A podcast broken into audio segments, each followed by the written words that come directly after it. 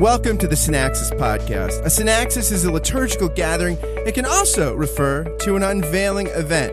The Synaxis Podcast is a weekly gathering hosted by yours truly, Scott Jones, for the purpose of finding the life giving, healing word of the gospel and the words of the weekly lectionary passages. Join myself and a guest each week as we explore the lectionary text together. This is the place for gospel rich, grace saturated, and a properly worldly lens on the week's lectionary passages, all in 25 minutes or less. My guest is Glenn Stallsmith. Glenn is a pastor who serves two United Methodist churches in rural North Carolina. He's also a THD student at Duke Divinity School.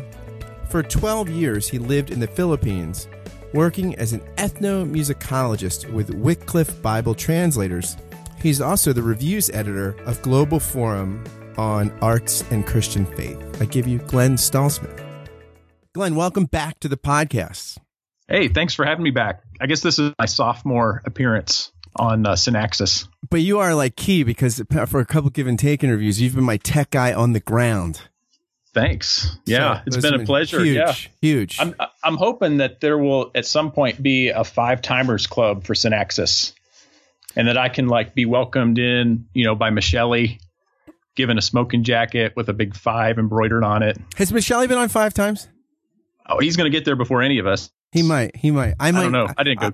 I, I, might get somebody else there before him. Just, just so when he hears this, he'll he'll be like, just ah. to swoop in. so we got some interesting texts for the fifth. This is the fifth Sunday in Lent, right? Yeah. We got first off Jeremiah 31, 31 through 34. Here we've got the days are coming, says the Lord, where there's going to be a new covenant with the house of Israel and the house of Judah. And it's not going to be like the covenant I made when I took them by hand to bring them out of the land of Egypt, a covenant they broke. So here, you know, and, and then it goes on to say, I'll put the law in their hearts. Um, they will know the Lord. You know, no longer will they have to teach each other to know the Lord, for they'll know me, from the least to mm-hmm. the greatest, and will involve forgiveness of sins and a forgetting of sins. There's forgiving and forgetting. So, what's the deal with the new covenant? Is yeah, I want to be like I want to be like Seinfeld. What's with the new covenant?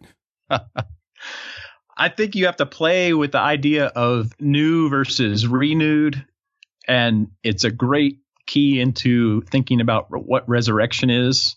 Um, it there's there's a there's a tendency to look at this text and, and think about it just kind of just leaving aside everything God did, wiping it out and starting over, you know, from scratch. But if you've been working on these covenant texts through the last few weeks in the lectionary and you and you landed on Genesis 9 with with Noah the covenant with Noah, you remember that God said he wasn't going to do that. He wasn't going to wipe things out and start over anymore. That's not how he's going to deal with humanity. So I think that forces us to give a different reading to this um, as much as we might want to do the supersessionist thing, say, oh, all that Old Testament stuff needs to go to the side. God's going to do this brand new thing and build from scratch. I'm not sure we get permission to do that here in Jeremiah 31. Say more about that. I think about the people that I preach to on a regular basis, and, and there's a real strong piety about thinking about what the new heaven and the new earth are going to be that are promised in Revelation. And I think the assumption is that this current reality in which we live is just going to get completely obliterated, um, probably by nuclear warheads. and uh, and uh, and maybe the current administration is hastening us towards our, our next age. Um, but uh, but I think they just they expect that the new heaven and new earth are just going to be completely you know re- complete replacements for this terrible existence in which we're placed. And I, I just, I, I think if you read the scriptures through Jesus' resurrection, you have to come to grips with the fact that Jesus had the same body uh, after the resurrection as he did before. It was transformed, it was renewed, it was resurrected, but still the scars there. And so, new covenant, renewed covenant, new heaven, new earth versus renewed creation. I, I think you have to play with those a little bit. Yeah, it's interesting too because I think that that you have this, you know, certain parts of the of of the First Testament sound like the covenant with God's people is unconditional, and other place parts sound mm-hmm. like it's really conditional.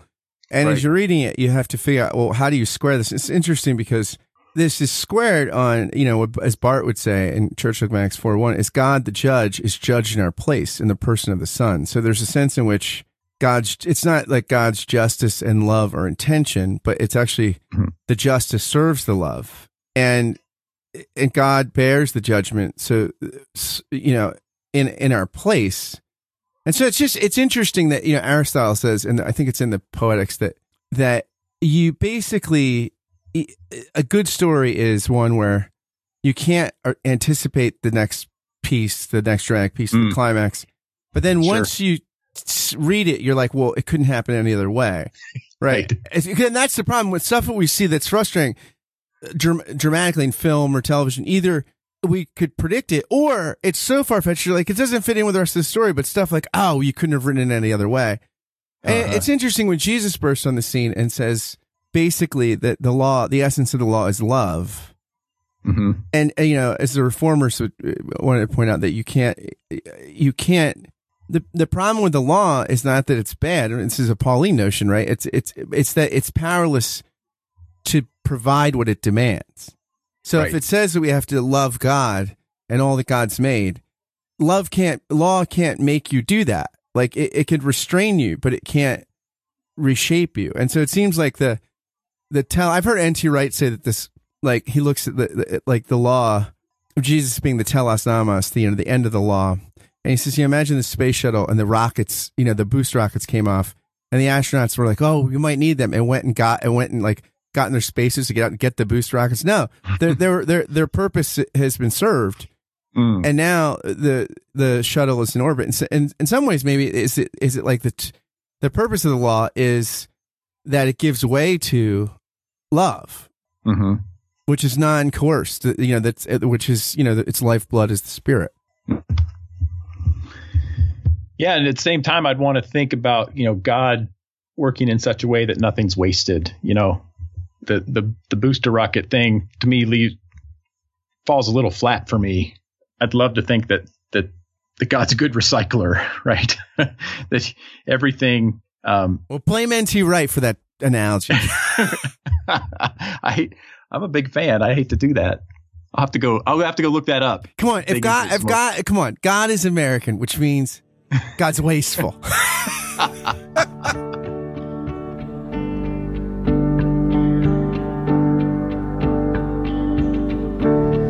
Sweet the sin,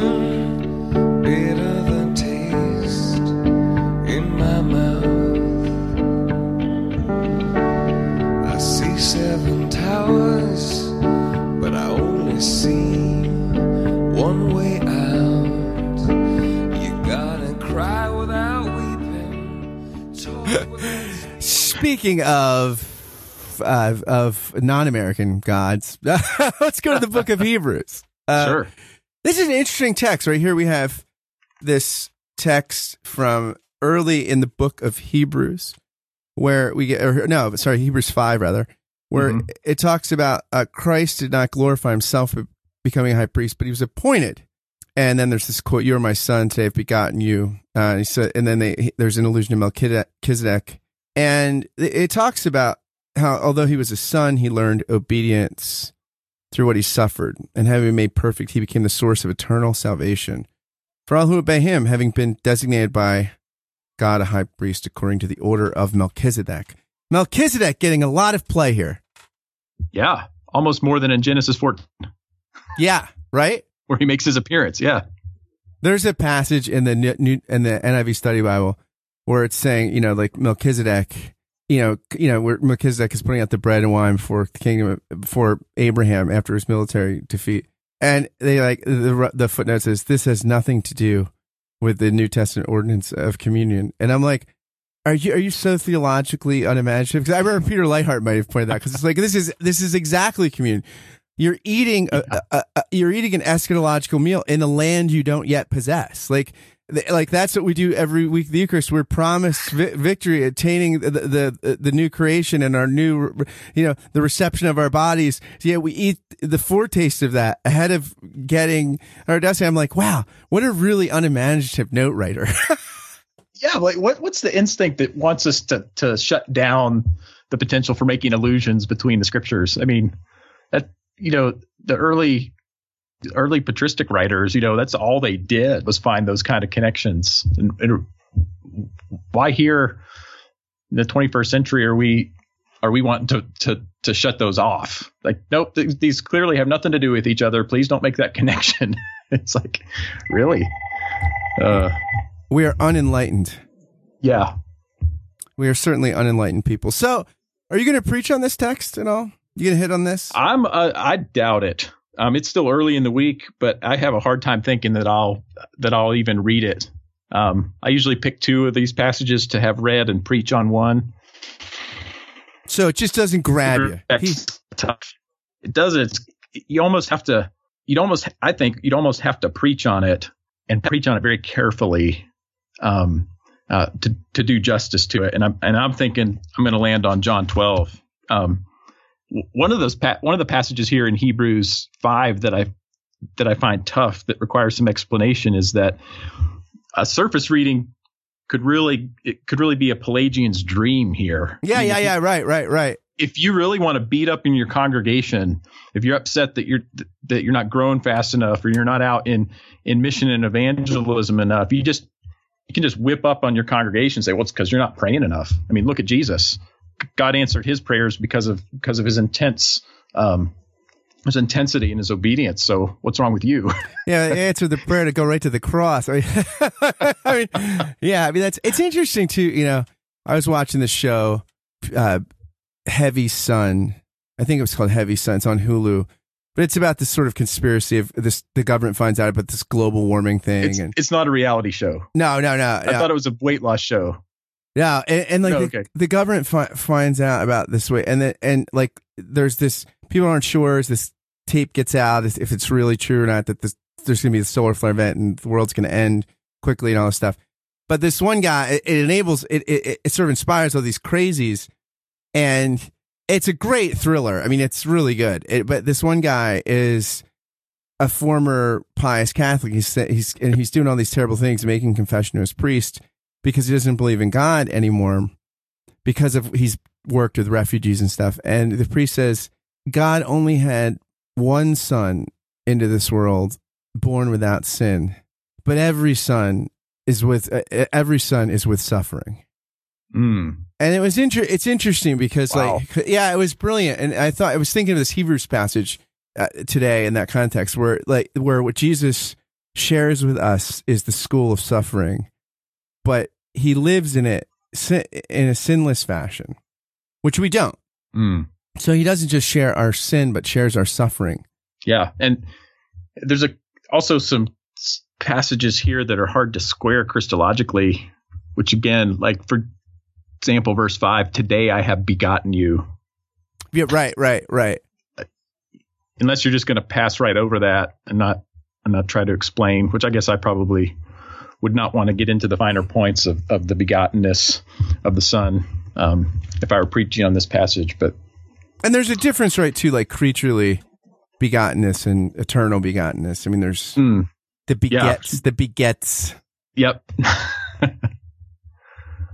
It's interesting too because you think of like the the trifold office of Christ, like you know, prophet, priest, and king. But you know, James Jordan, who's like Peter Leithart's mentor, he says, you know, in redemptive history, they get laid out, out in reverse. For, uh, well, they're in a different Hmm. order. First come priests who are servants of God, who are servants of God for the people, and the people for God. But then his kings sort of are the next stage, and there's this kind of mm-hmm. ruling, and, and then prophets he thinks are the highest age because they're they share in the divine council. Mm, So it's kind of like it's you know. So I was thinking about it in light of that that new covenant idea in Jeremiah that that maybe we all become prophets. You know, your sons and daughters will prophesy. There's since it's the the new covenant where this highest relationship to God, sharing in the divine council, is maybe the grace gift of adoption into Christ.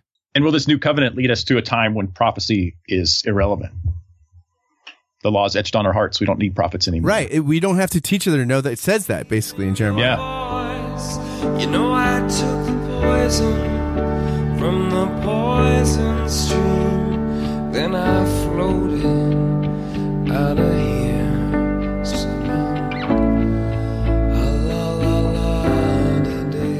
So let's go on to the gospel reading. Here we go. We're at Okay. we're at this is you're probably gonna hit on this one, huh?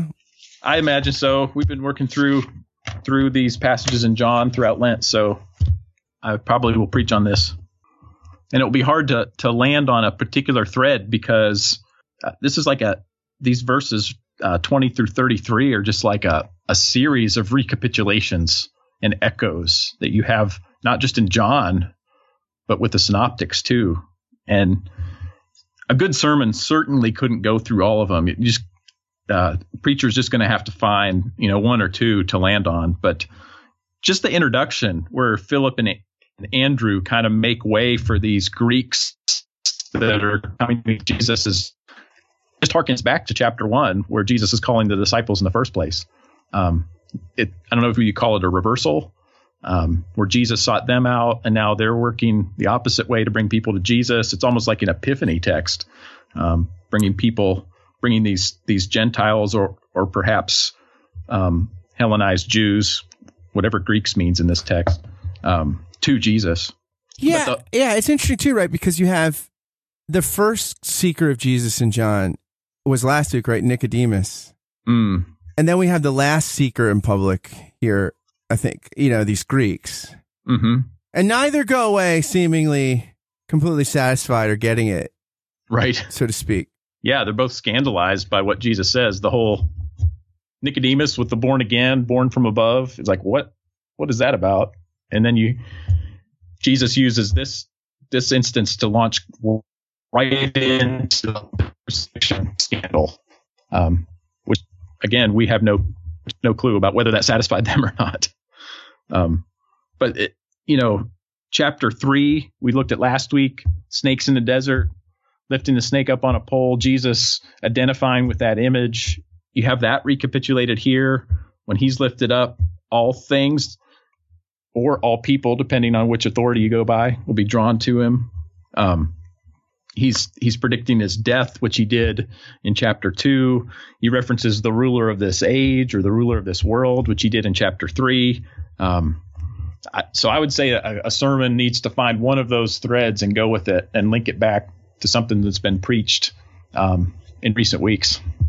Yeah, it's interesting too because I think, I think this is probably right. Like the, that in most of the gospels and the other in the synoptics, the cross is the the humiliation, the abasement of the Mhm. son, right? And the resurrection is the exaltation of the son.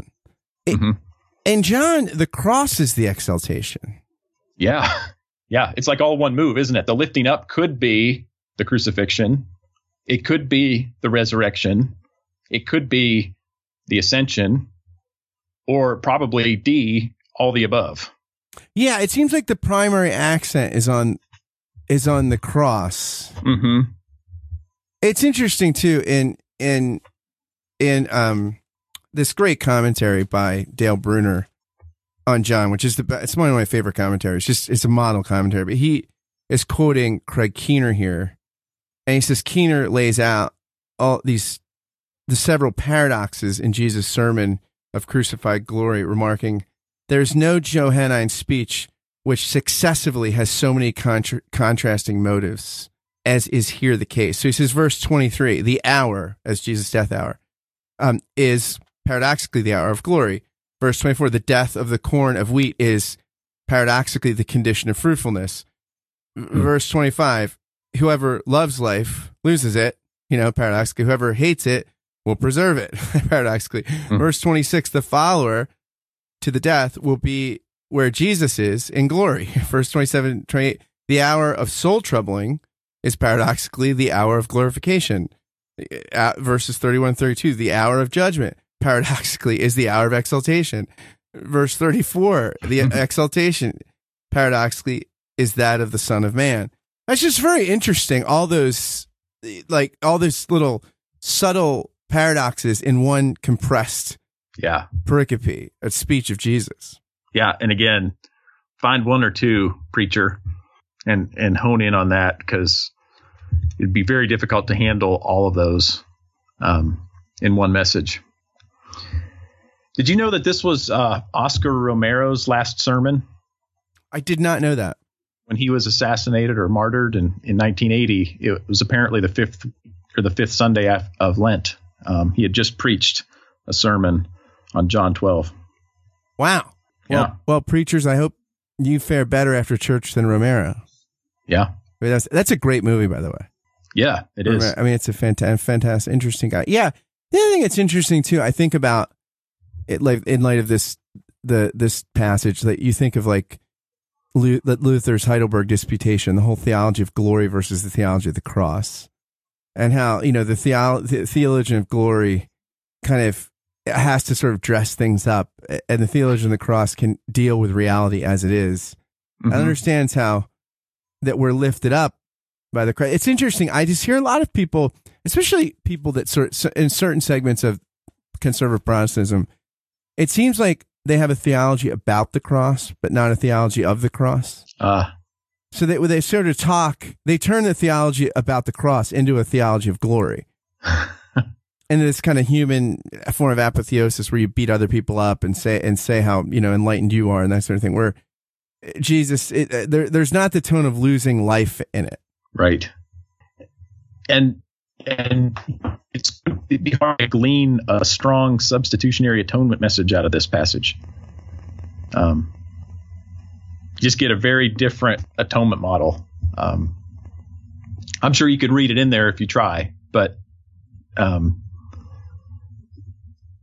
not a lot of talk of covering my sins here in in in John's description of what Jesus is going to do. Yeah, it's interesting because you know this is where I think the cross, right, is both the the means of our salvation, right, what cures our salvation, and how we live it. Mm. You know, there's that great Frank Lake quote. I might have quoted on Synaxis before, but Lake says basically, when you know, it, it when we look at like our humanity as a container for like our own virtue, our own power, our own like you know good things, and then we go and look, and uh, inevitably the cupboard looks bare. You know, we're troubled. He says, you know, but if we let the bottom get knocked out of our humanity, it ruins it as a bucket, but creates a great channel, and that's what we're meant to be Yeah. channels of the life and energy of God Himself. And so, it's it's it's not just this. It's it's the cross isn't just our means of eternal life, but it, it's it's the way of the cross and the rejection of, of of the theology of glory and embracing the spirituality of the cross that is the means by which we put on that salvation in this life. Yep. Yep. Jesus is not afraid of heading towards it, is he? He's not afraid of taking the cup Yeah, in this passage. Yep. yeah, and it's interesting. The question, like, it's less like WWJD, like what would Jesus do, but it's more like WHJD, what has Jesus done? what has he done for me? Yeah. and then and that's the invitation into living and then what is he doing now like where is he leading me now like it's not imitatio Right. christi it's participatio christi Right.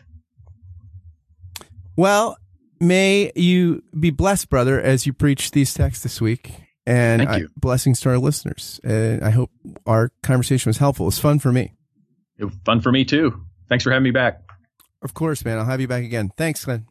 Thanks for listening to the Synaxis podcast. If you like what you heard, please go to iTunes, give it a rating, write a review, and subscribe, or pass it along to a friend via email, or say something about it on social media. All of those things help so much as we're just getting off the ground. Thanks to Glenn for coming on the podcast. You can find his stuff at meaningfulworship.blogspot.com. And thanks to you again for listening. Till next time, friends, fare thee well.